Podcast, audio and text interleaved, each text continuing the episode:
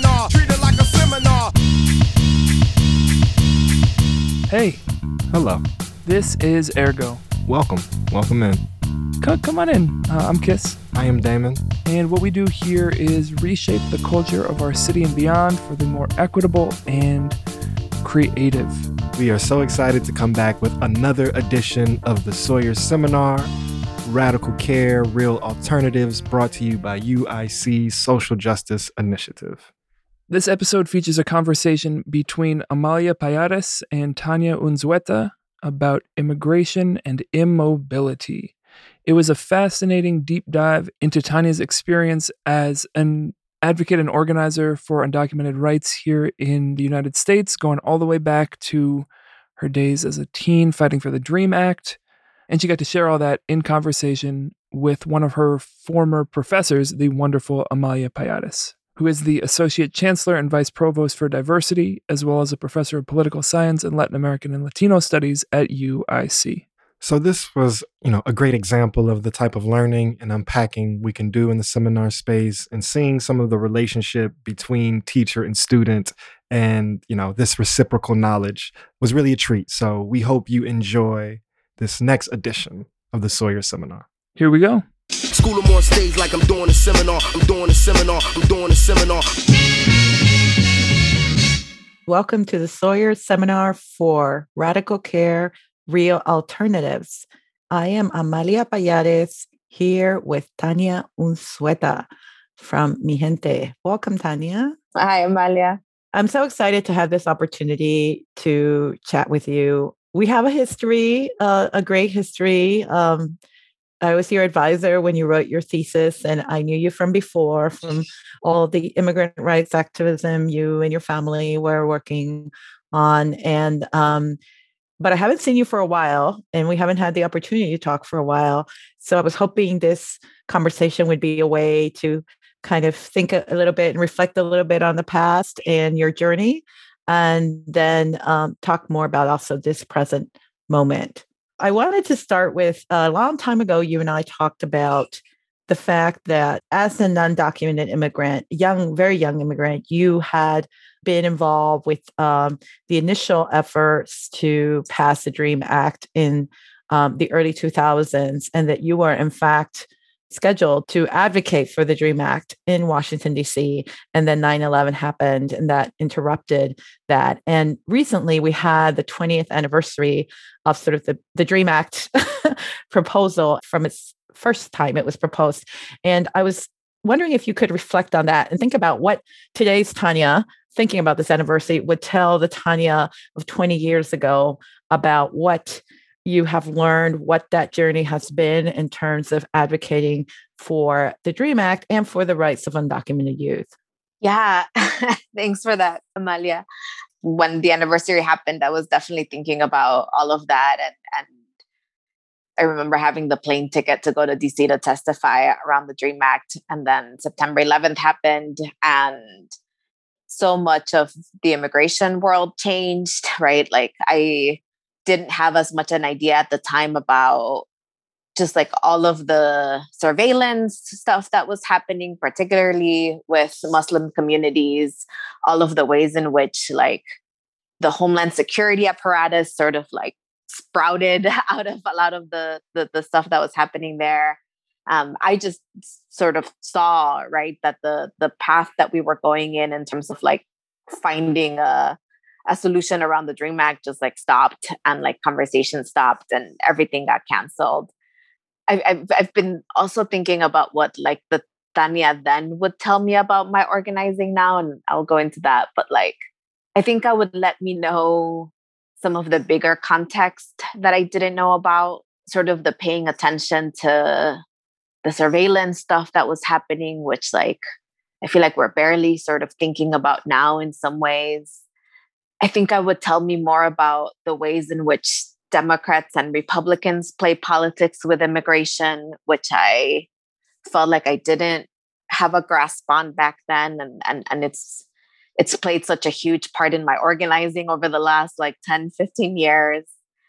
I feel like my organizing around then felt maybe because I was lacking some of that context, like just felt very very much about what I needed to survive and like what my family needed. And so, like, my organizing was around responding to a particular like need and an urgency. And I feel like some of the best organizing happens when that's what people have in mind rather than like trying to move on ideology. There's just something special about organizing that's about solving a particular need by people directly impacted. And I feel like I was very much in that place. So, anyway, like years, years later, part of what I think about is like, as I'm organizing, I want to base my organizing in what I need, what my family needs, what my community needs, and not just all the things that I've learned about politics and theory and like yeah, I can go into more details, but I feel like I've been that that's all stuff that I've been thinking about recently. Thank you, Tanya. Those are all really interesting themes that I think we're going to continue to explore in the next hour. Let me touch on that last part about sort of the immediate needs and the urgency and how important it is to keep that in mind and center that. And, you know, we are framing this as kind of radical care and thinking about care of self, care of community, collective care. And that makes me think about sort of the next decade after that initial moment when you were not able to testify when 9 11 happened, was a kind of really active, intense moment in immigrant organizing, immigrant politics. And 11 years ago, March uh, 2010, coming out of the shadows, which is really stemming from um, the, the organizing of undocumented youth who at that point kind of really changed the way of thinking about this issue and, and decided to take some strategic steps to really do things that were unprecedented. And we're also, you know, I think assuming your own agency, thinking about direct impact and the voice of those who were impacted being engaged. Can you talk a little bit about that moment when undocumented youth, and you were central to this um, in Chicago and in the country, what was going on what was the thinking what were you responding to in terms of previous immigrant rights politics and what did you want to change? I didn't go into it thinking about the change that we were going to go into nationally. My family and i had been involved in immigrant rights organizing for a long time. I feel like i had you know tried to help organize the 2006 marches like i remember helping with the press and things like that. There wasn't a lot of conversation about what it felt like to be an undocumented immigrant, everything was about your politics and the policies. You know, I, I was working at Radio Arte, which was a small radio station owned by the National Museum of Mexican Art. And I was helping run one of the youth programs where something like 60 or 70% of our students were undocumented just because you know we didn't ask around immigration status there weren't that many opportunities for undocumented students um, most of them were latinos and, you know, the key moment was when one of the folks who was my prospective student at the time, Rigo Padilla, got stopped uh, by a police officer, got turned over to ICE. I remember he like at some point like asked for support and it was just that thing where like I felt like it was wrong that he was in deportation proceedings. I reached out to everyone that I knew to see whether they could support and found that there was a lack of spaces for organizing. Um, it, it was still that same thing of like, there wasn't a group of undocumented people who were supporting in Chicago or who were willing to like organize around the deportation. And so, yeah, we just ended up like finding other people. Like, I remember, you know, we were reaching out to student groups, we were talking to different organizations, putting out stuff on Facebook and online. And people just started coming to us saying, like, I'm undocumented too. I've been looking for a space like this. Let me help in, in whatever way I can.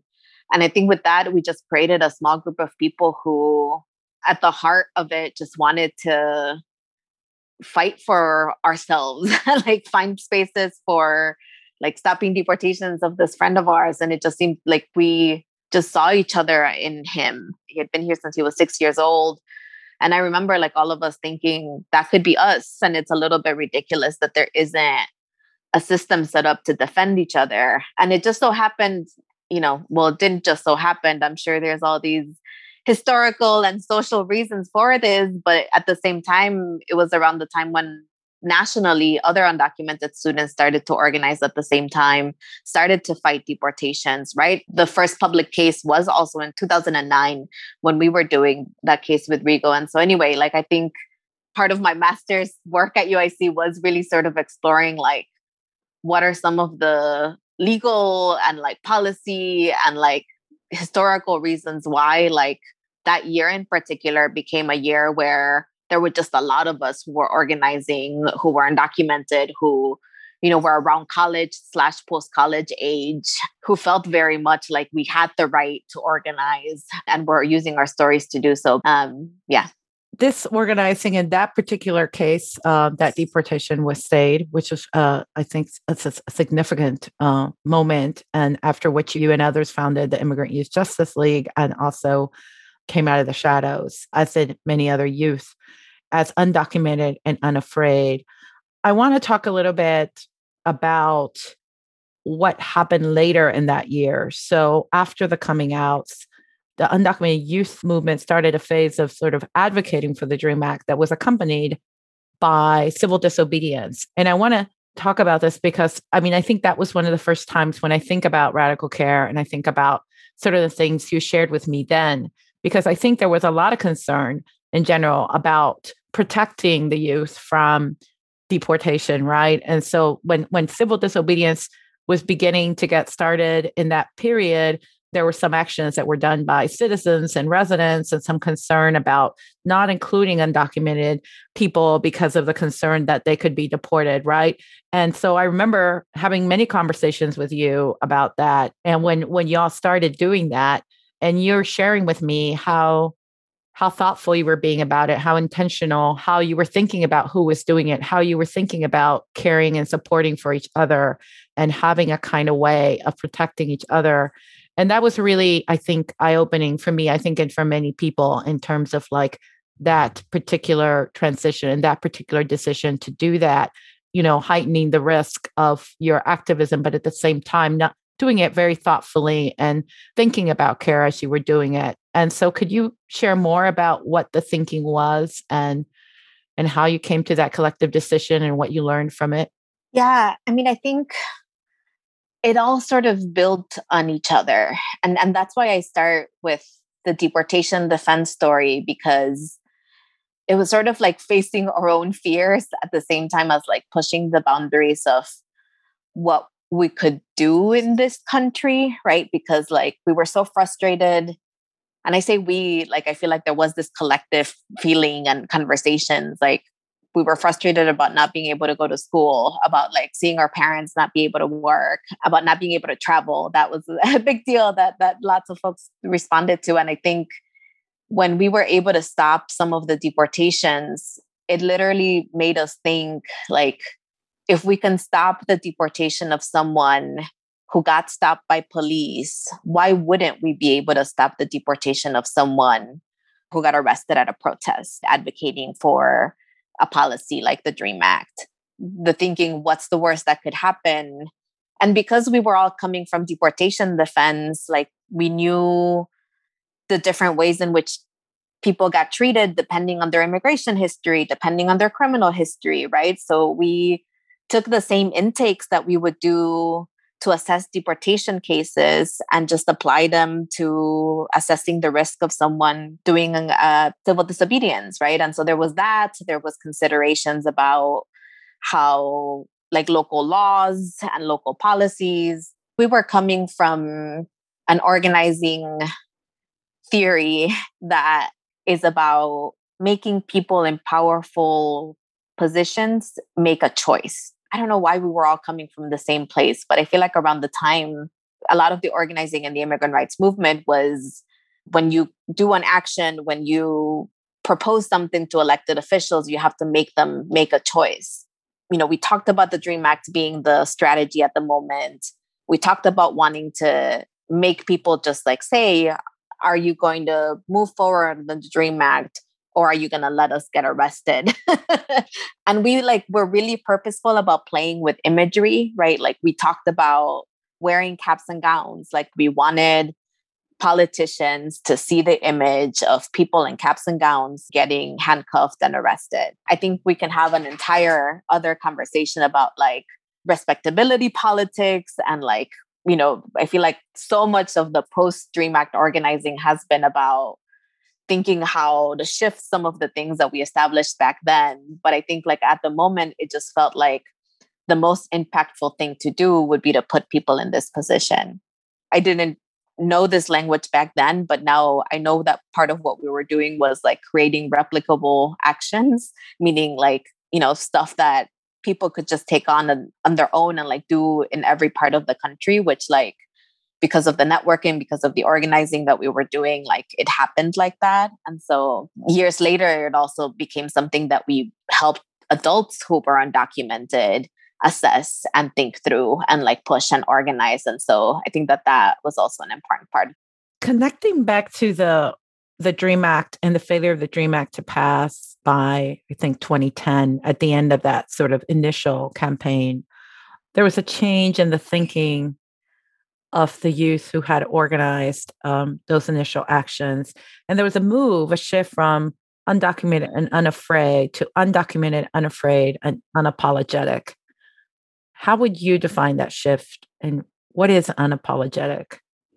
I mean, I think for me, it was two things. One, an assessment of strategy, because in 2010, we were very focused on like this possibility that the Dream Act would pass. And so at that moment, to me, that meant doing everything possible to convince as many people, right, to move it forward. And so there were the folks who did the Dream Army, I remember was one of the things, which was like a group of undocumented people who wanted to join the army and who like wanted to present that to elected officials. And I think to some of us, you know, like I've always been anti war, like anti recruitment and all of that. But like I saw that the point of it was to get those Republicans, to get whoever the army stuff would appeal to. And so I think there was a lot of stuff like that that we did. I think there was like, you know, we didn't talk about our parents as much because we knew that it was about undocumented young people. We sort of, you know, didn't call out politicians as much when they like blamed our parents, or we would do it in private. I'll, I'll say like we, we would do it in private, but, but we knew that like as soon as it passes, like we just have to like make sure that it passes. And I think when it failed, it sort of released us from all of that. It, it sort of like gave us space to to sort of think outside of what had been this like super intense campaign where we felt like if we said something wrong, like it would fail. you know, unapologetic just felt like it reflected the not being able to talk about our queerness because there was all like the the DOMA hadn't been repealed at the time. So it made it all complicated. We didn't want to apologize for our parents, right? And or like we didn't think they needed to apologize for bringing us here or for coming here with us because there was a lot of that language from Democrats. I remember we organized some coming out of the shadows that were about being undocumented and queer, for example. I think that's around where the like Julio Salgado did his like Undocu Queer series. And a lot of us just started being like, we've been sort of keeping pieces of our identities like in the back burner because it didn't fit the strategy.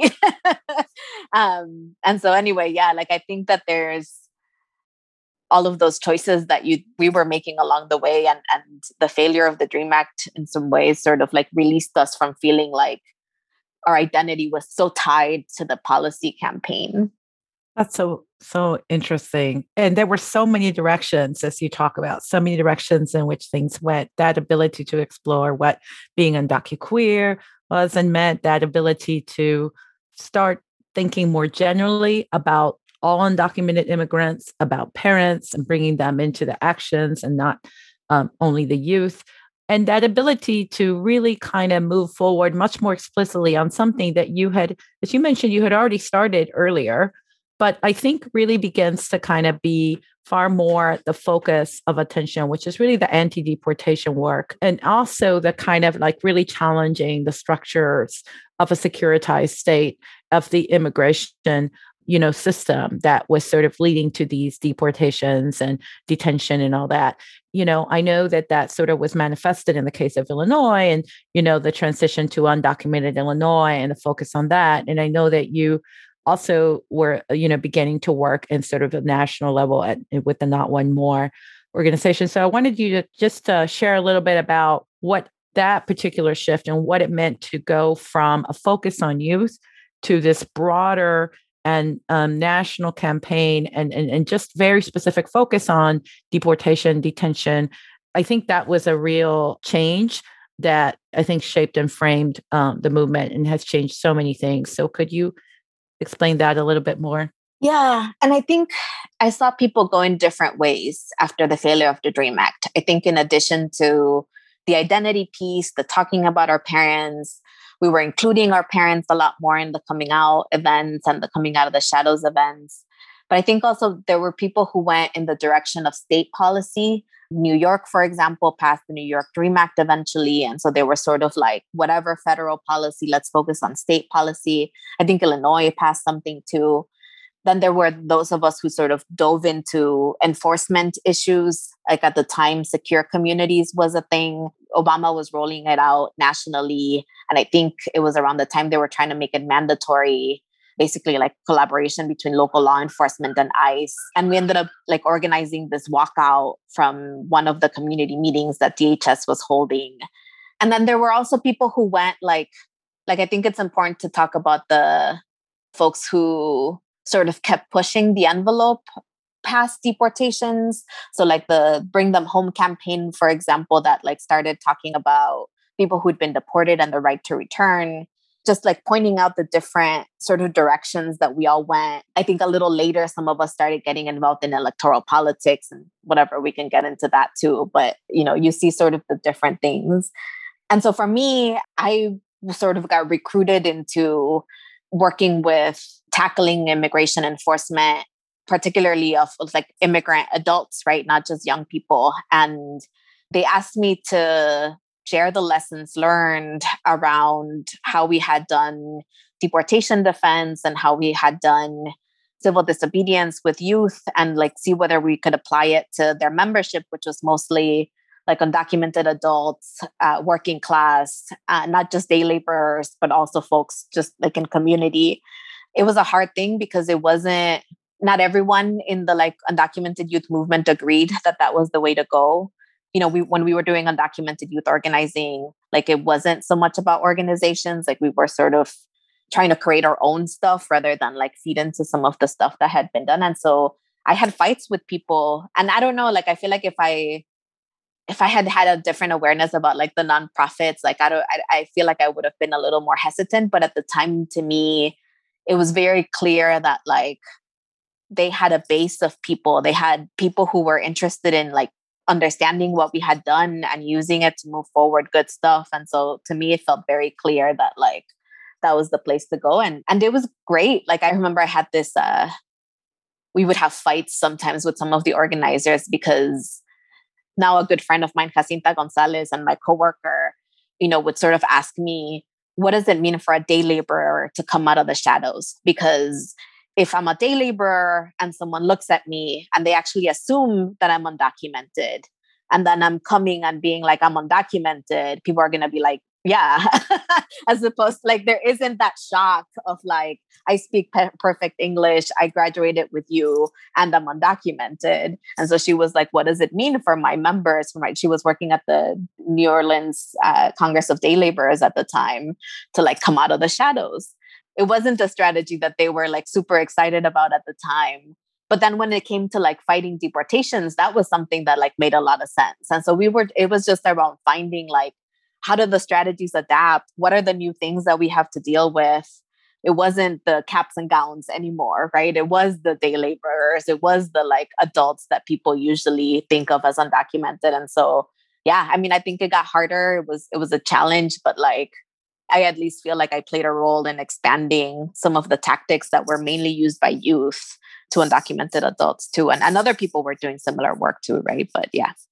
Thank you, Tanya, for that really rich description of the post Dream Act fiasco scenario and sort of some of the that example of the uh, the difference between you and Jacinta or like that conversation is really a reflection of some of the what happens when you start working with other communities, right? And then even this term undocumented immigrant encompasses sort of a very broad set of people, right? With sort of very different positionalities, right? And so how do you do that work? But in addition to the complexity of the internal differences, uh, both in terms of locations, positions, and ideologies, I wanted to talk a little bit about what is performed to the external world. So, respectability politics is really important because in, in the immigrant organizing world, it's sort of we talk about this distinction between the good immigrant and the bad immigrant, or the deserving and the non deserving, right? Both in the courtroom as well as in social movements, organizing, and so forth.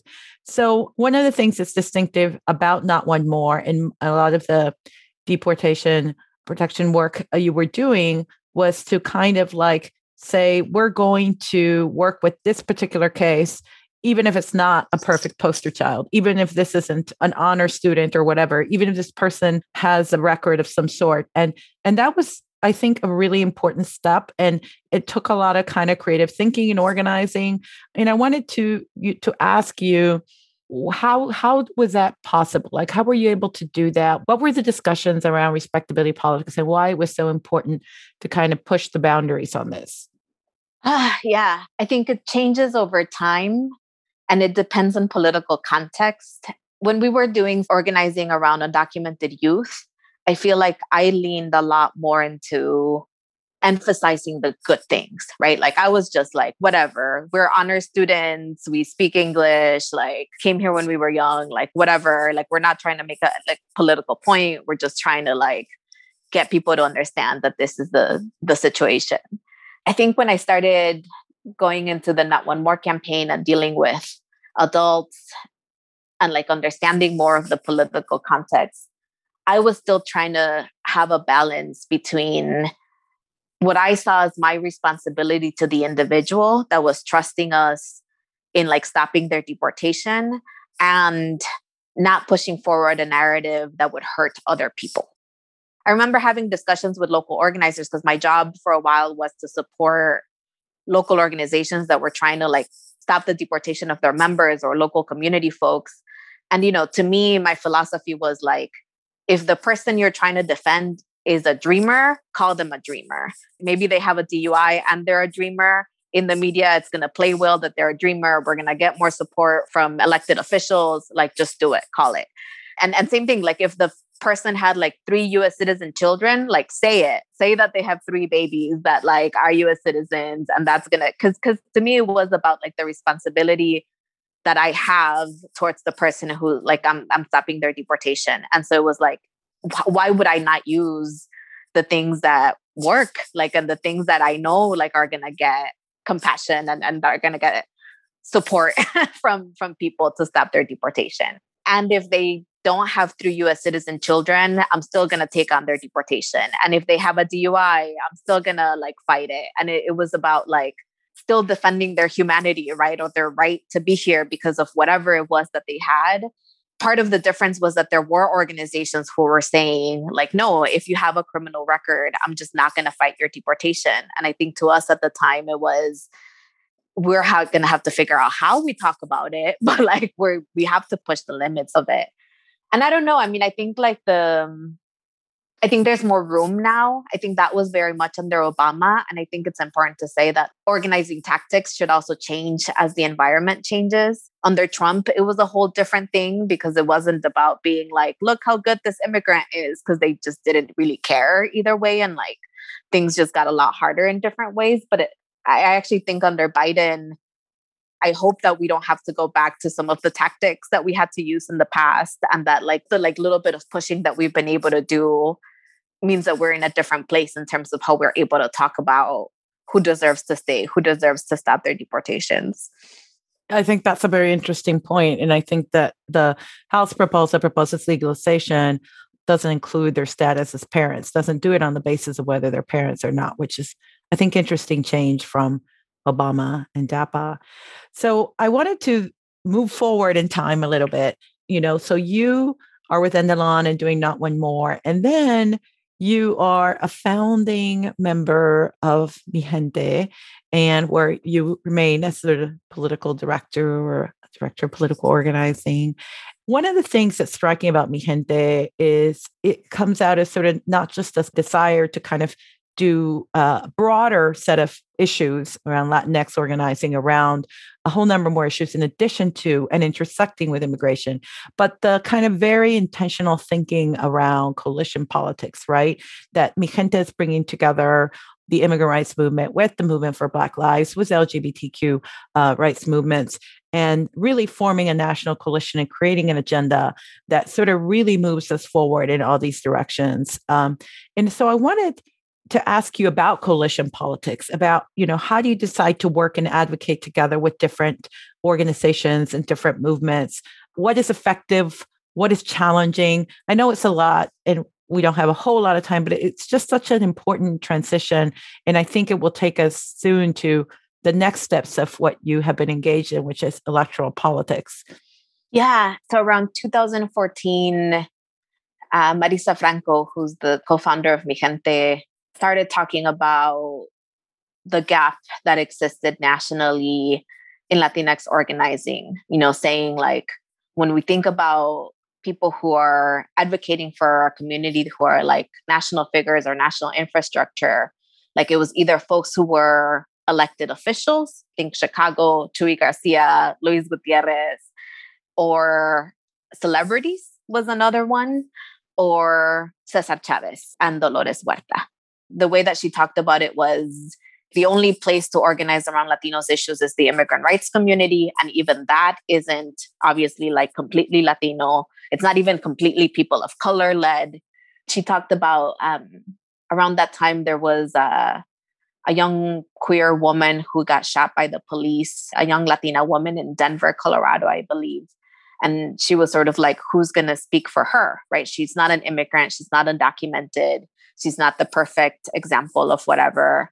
She's not involved in queer organizing.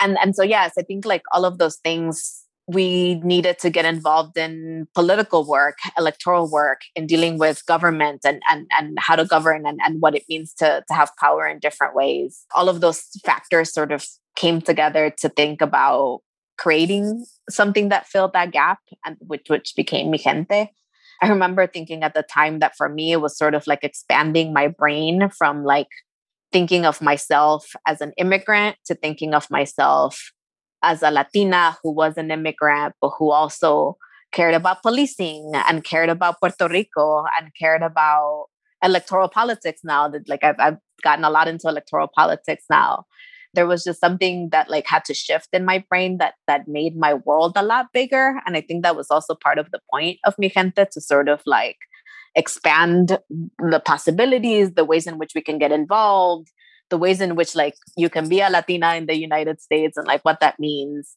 And this other piece that you're talking about of like being very intentional about saying one that latinos are multiracial. We can't say Latinos are brown. We have to talk about Latinos being brown, black, indigenous, white, um, and and just like the different ways in which that plays into police violence, for example. Like like right now we're we're talking through what it means to do a national campaign around police violence and how it has to be both about how black latinos are impacted and the relationship that black latinos have to the police which you know relates more so like black americans then maybe brown latinos but then there's also the experience of brown latinos in, in, in different parts of the community and sort of like what it means to have both of those experiences within what we're trying to address. And then there's the relationship to folks who've been leading the fight that are like Black led organizations, like the Movement for Black Lives and Black Lives Matter, for example. And so, anyways, I feel like there's a lot of intentionality around thinking through all of that and around embodying what it means to be a multiracial organization that's about the Latinx community.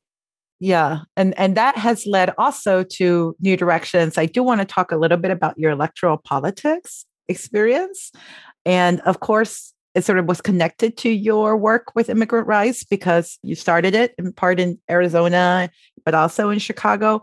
But then it's sort of expanded and all the way to Georgia very recently. And, mm-hmm. um, so I wanted you to share a little bit about that experience?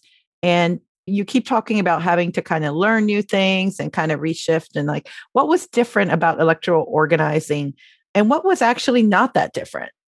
I had never thought about myself in electoral organizing. I say this often, but I feel like I was that person who, if you approach me with a voter registration form, I'd be like, I'm undocumented. I can't even vote. And was like slightly hateful about it. And I did feel I, I like there was this thing that didn't include me, didn't make sense to me. And, and, and because a lot of my work was federal, right? It was about dealing with senators and with the president. And like, I, yeah, so like the local government stuff just had never been part of my like world. And then Chuy Garcia gave me a call and asked me if I wanted to be part of his mayoral race team back in what it was it 2015 and it just so happened that like I was moving out of NDLON. You know it seemed interesting. I was a little flattered that he would like think about me. Like had never done electoral politics. So I was like sure let's try this out I feel like I didn't realize this until like the end of the campaign. But like what I realized was that a lot of the skills that were used, particularly in like field and in the part where you're talking to people, are organizing skills, right? It's about like knowing how to listen to people, knowing how to talk about the issues that they care about, proposing solutions and taking actions and, you know, figuring out how to get people's attention. Also, I got sort of like really interested in the power struggles around the resources that are dedicated to Latino communities when it comes to electoral campaigns, because there were all these fights between the campaign and different organizations that were supporting about like how much money do we put into Latino communities that are super low turnout versus how much money do we put into like white communities that are high turnout but don't know who Chuy is? And like, what about the Black community and how much money do we invest in it? And so what I realized is that like in the larger big picture, basically Latinos are the lowest voting population. Seems like no candidate has figured out really how to talk to us. Seems like there's a lack of resources dedicated to the community from the parties and from elected officials. Like, I feel like having been inside it and haven't even seen that it's like a question, right? Like, you start realizing that, like, others may not even see it as a question and just assume you don't talk to Latinos because they don't vote. I just became really interested in, in, in the power play around it, in what I felt like I had to contribute as an organizer into like this question of how you get Latinos out to vote and I think at the same time, we were like starting Mijente and really playing with this idea that like we need independent political infrastructure, that we actually can't expect the candidate or the Democratic Party to always be the ones who are reaching out to Latinos and who are knowing how to talk to us and who have an investment in like mobilizing us towards like good stuff. And so I think the last couple of years has been I worked around the Basta Arpaio campaign. And, and like that was a campaign to like get Arpaio out of office, but that was, you know, where the door knockers were the folks whose like families had gotten detained and deported. And so like, you know, it wasn't for a particular candidate. There's lots of lessons there. The other big campaign that I did was in support of Stacey Abrams, mobilizing Latinos in Georgia to support a Black candidate for governor. And so, yeah, again, sort of thinking through like, what does it mean to build an independent infrastructure that's not the Democratic Party that's pushing Latinos to vote with like a, a, radical lens around like what it means to support a black candidate who has progressive politics like Stacey Abrams. And she wasn't as known at the time, right? Like she she sort of like exploded from there. So anyway, yeah, I think like I've been sort of exploring what that means. And then this year we're sort of getting into the question of like now that we have some of our members for elected officials in office, like what does it mean to co-govern? What are the things that we can move from inside the government? I feel like to me it has just opened up a whole world of possibilities. Like I I you know for like over 12 years my world was like stopping deportations and like I think it's absolutely necessary and so difficult that like some of the electoral work is allowing me to have an expertise that's not just about my experience. Um, it feels good to like think about organizing and think about power in a different way. And then just like thinking about the possibility of not having to trying to convince people that i'm like a good person but actually like get people elected that already think i'm a good person. So anyway like i feel like it's just a different way to like use my skills. I'm thinking about the last presidential election. I want to make sure that we're able to talk a little bit about your reflection about this transition in presidential administrations. You know, after the work that Mijente did to help support the outcomes in Georgia, you know, having survived, you know, the, the past administration and looking forward, you know, I know Mijente is already looking at sort of pushing this administration to follow through on some of its commitments. What are you hopeful for? Like, what do you think you'll be able and collectively and to accomplish with this administration and what are the next steps for thinking about these bigger issues that you were talking about? You know securitization detention. There's so many concerns about whether the system is really able to change to what extent it can be changed. Yeah. So at minimum i feel like i have very basic hopes that don't even feel like they're for sure.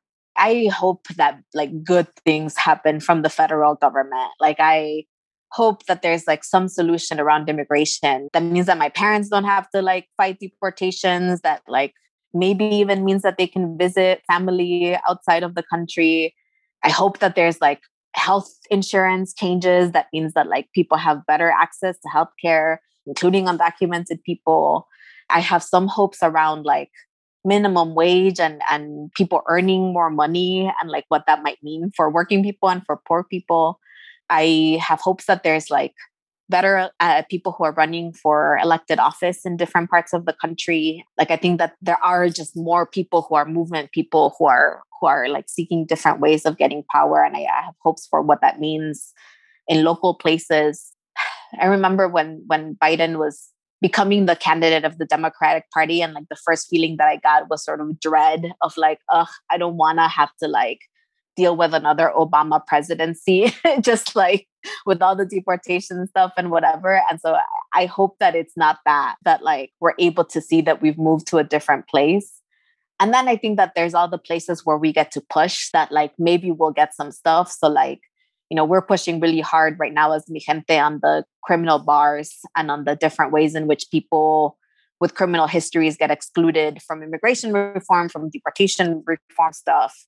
There's more movement people. Like I feel like we've had to convince less people that like this is a thing they should say. You know, I feel like I see people within the Democratic Party trying to move more progressive policies. And that, like I hope the stuff like the Green New Deal and like other stuff gets passed. But like all of that I don't know, it just feels harder. Like even like I think in Georgia when we were talking about the two senators, Ossoff and Warnock, there was this feeling that like we're trying to get Democrats the majority. And that's a good thing, right? Because it gives us a better chance than Republicans having a majority or like now it feels a little bit harder. Like, you know, I've heard senators and other people say, like, you know, that they don't even have all of the Democrat votes to move stuff forward in the way that we we hope that they would. And so I think it is. I feel like there's the basic things that I hope that like I kind of think maybe will happen in the next four years, and then there's the things that feels like are going to be the same. so yeah, I don't know. yeah, there's always going to be work to do. I want to ask one more question that's sort of a bit more personal and touches on this theme of radical care that's so important. So, you and your family, you're all people who have an incredible, amazing history of radical care, of, of, of caring about their communities through activism, organizing, educating, advocating, uh, but also have been yourselves very vulnerable in different situations. So, you're both sort of have been you know subject to sort of all the kinds of vulnerabilities that this immigration system but also you've been protecting and caring and engaging in this collective care. What have these experiences taught you about each other? Like, what have you learned from the work of your parents? And, you know, what do you think they've also learned from from you? What do your family members learn from each other about radical care? You know, I learned from my parents that you can do things to organize when you don't like the situation. I feel like they learned from me that the things that you do can be very different like you, you know the the tactics piece and and i think we've learned together you know my parents now for example have their own organization chicago community and workers rights they've both been building it and my sister has been helping out and And I feel like it's that thing of like when infrastructure that exists doesn't work, you got to build it yourself. And I think that's something that we've learned with each other. They've been a part of building up Mijente and been part of the conversations of where we go and what we need to do. And that's been really good to sort of know that it's not just about my experience, but like really thinking about their experience. Um, they've all been involved in civil disobedience at this point, and I feel like it's been inspiring to see them participate. And my mom, in particular, I think played a, a big role in in talking to other parents when they didn't understand their kids participating in civil disobedience, and I think that was really helpful to a lot of us. Like I've seen them stretch, my parents in particular, about like trying to understand what me and my sister are doing and like not always understanding it, wanting to be protective. But I think in the end, at least like the way they've done it is like end up supporting us and that's been sort of the best like even if they don't always understand it like they've they've ended up supporting us and then often joining us in doing the different things but i think yeah it's it's i think sometimes my parents feel guilty like I, I know my mom in particular has like talked about feeling guilty that we have to deal with all of this stuff and being undocumented and having had to like learn all these things. And i feel like it's also just been trying to like address that both in our personal conversations and in our political work right of saying like no like it's it's it's not about her having to feel sorry. And so anyway like i feel like it has been all these like weaving of of sharing these feelings with each other. And like sometimes in very public spaces like these marches and like when you're creating speeches. And then i think like trying to have responses that are both about like caring for each other in ways that also like sometimes it's again in like public meetings and public spaces that's been weird. But i feel like a lot of my work really has been about finding ways to survive and thrive and not just like let the institutions block you. And I feel like my parents have both like taught me a lot of that and I've been able to bring them along. So it's been good. Thank you so much, Tanya. I learn so much from you every time we talk. and this has been so eye opening and keep on doing that and sort of energizing and inspiring so many people, so many of us no. who follow you. Thank you. Thank you, Amalia.